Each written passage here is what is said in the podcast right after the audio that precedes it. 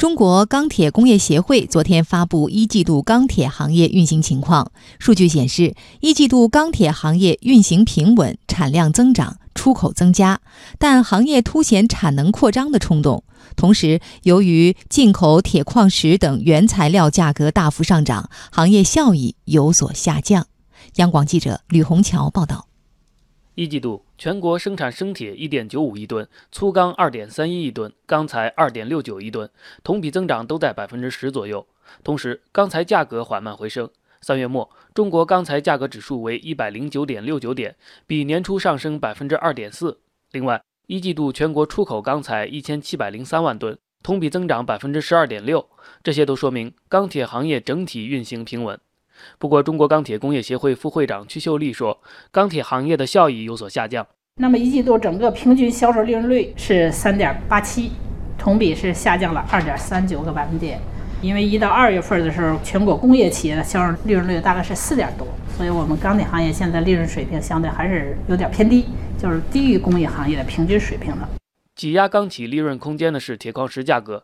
记者注意到，进口铁矿石价格去年基本稳定在每吨六十到七十美元之间，但今年一季度铁矿石价格一路攀升，三月底最高曾达到每吨九十五美元。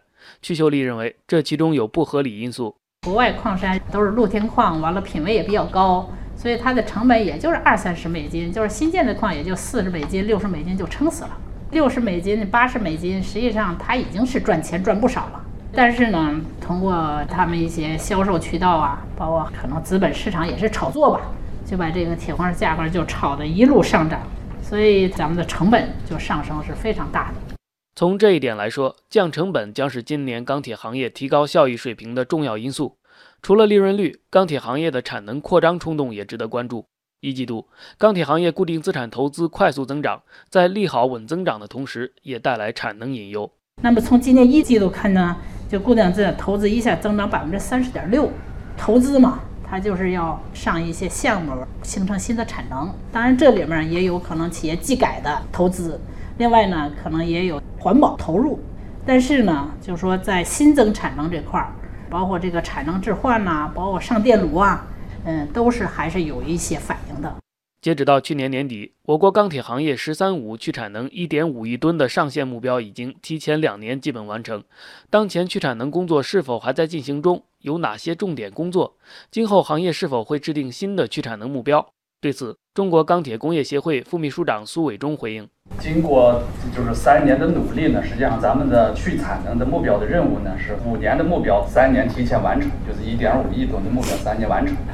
完成以后呢，今年呢。”第一个是对化解过程产能的工作呢，进行专项的督查检查，防止呢已经退出去的产能呢死灰复燃。苏伟忠说，下一步中钢协将配合国家发改委和工信部做好专项督查，同时工信部也在对产能置换工作进行回头看，中钢协也会配合做好这方面工作，防止批小建大、未批先建等违法违规新增产能行为。另外，中钢协还会继续开展打击地条钢专项督查和检查，防止地条钢死灰复燃。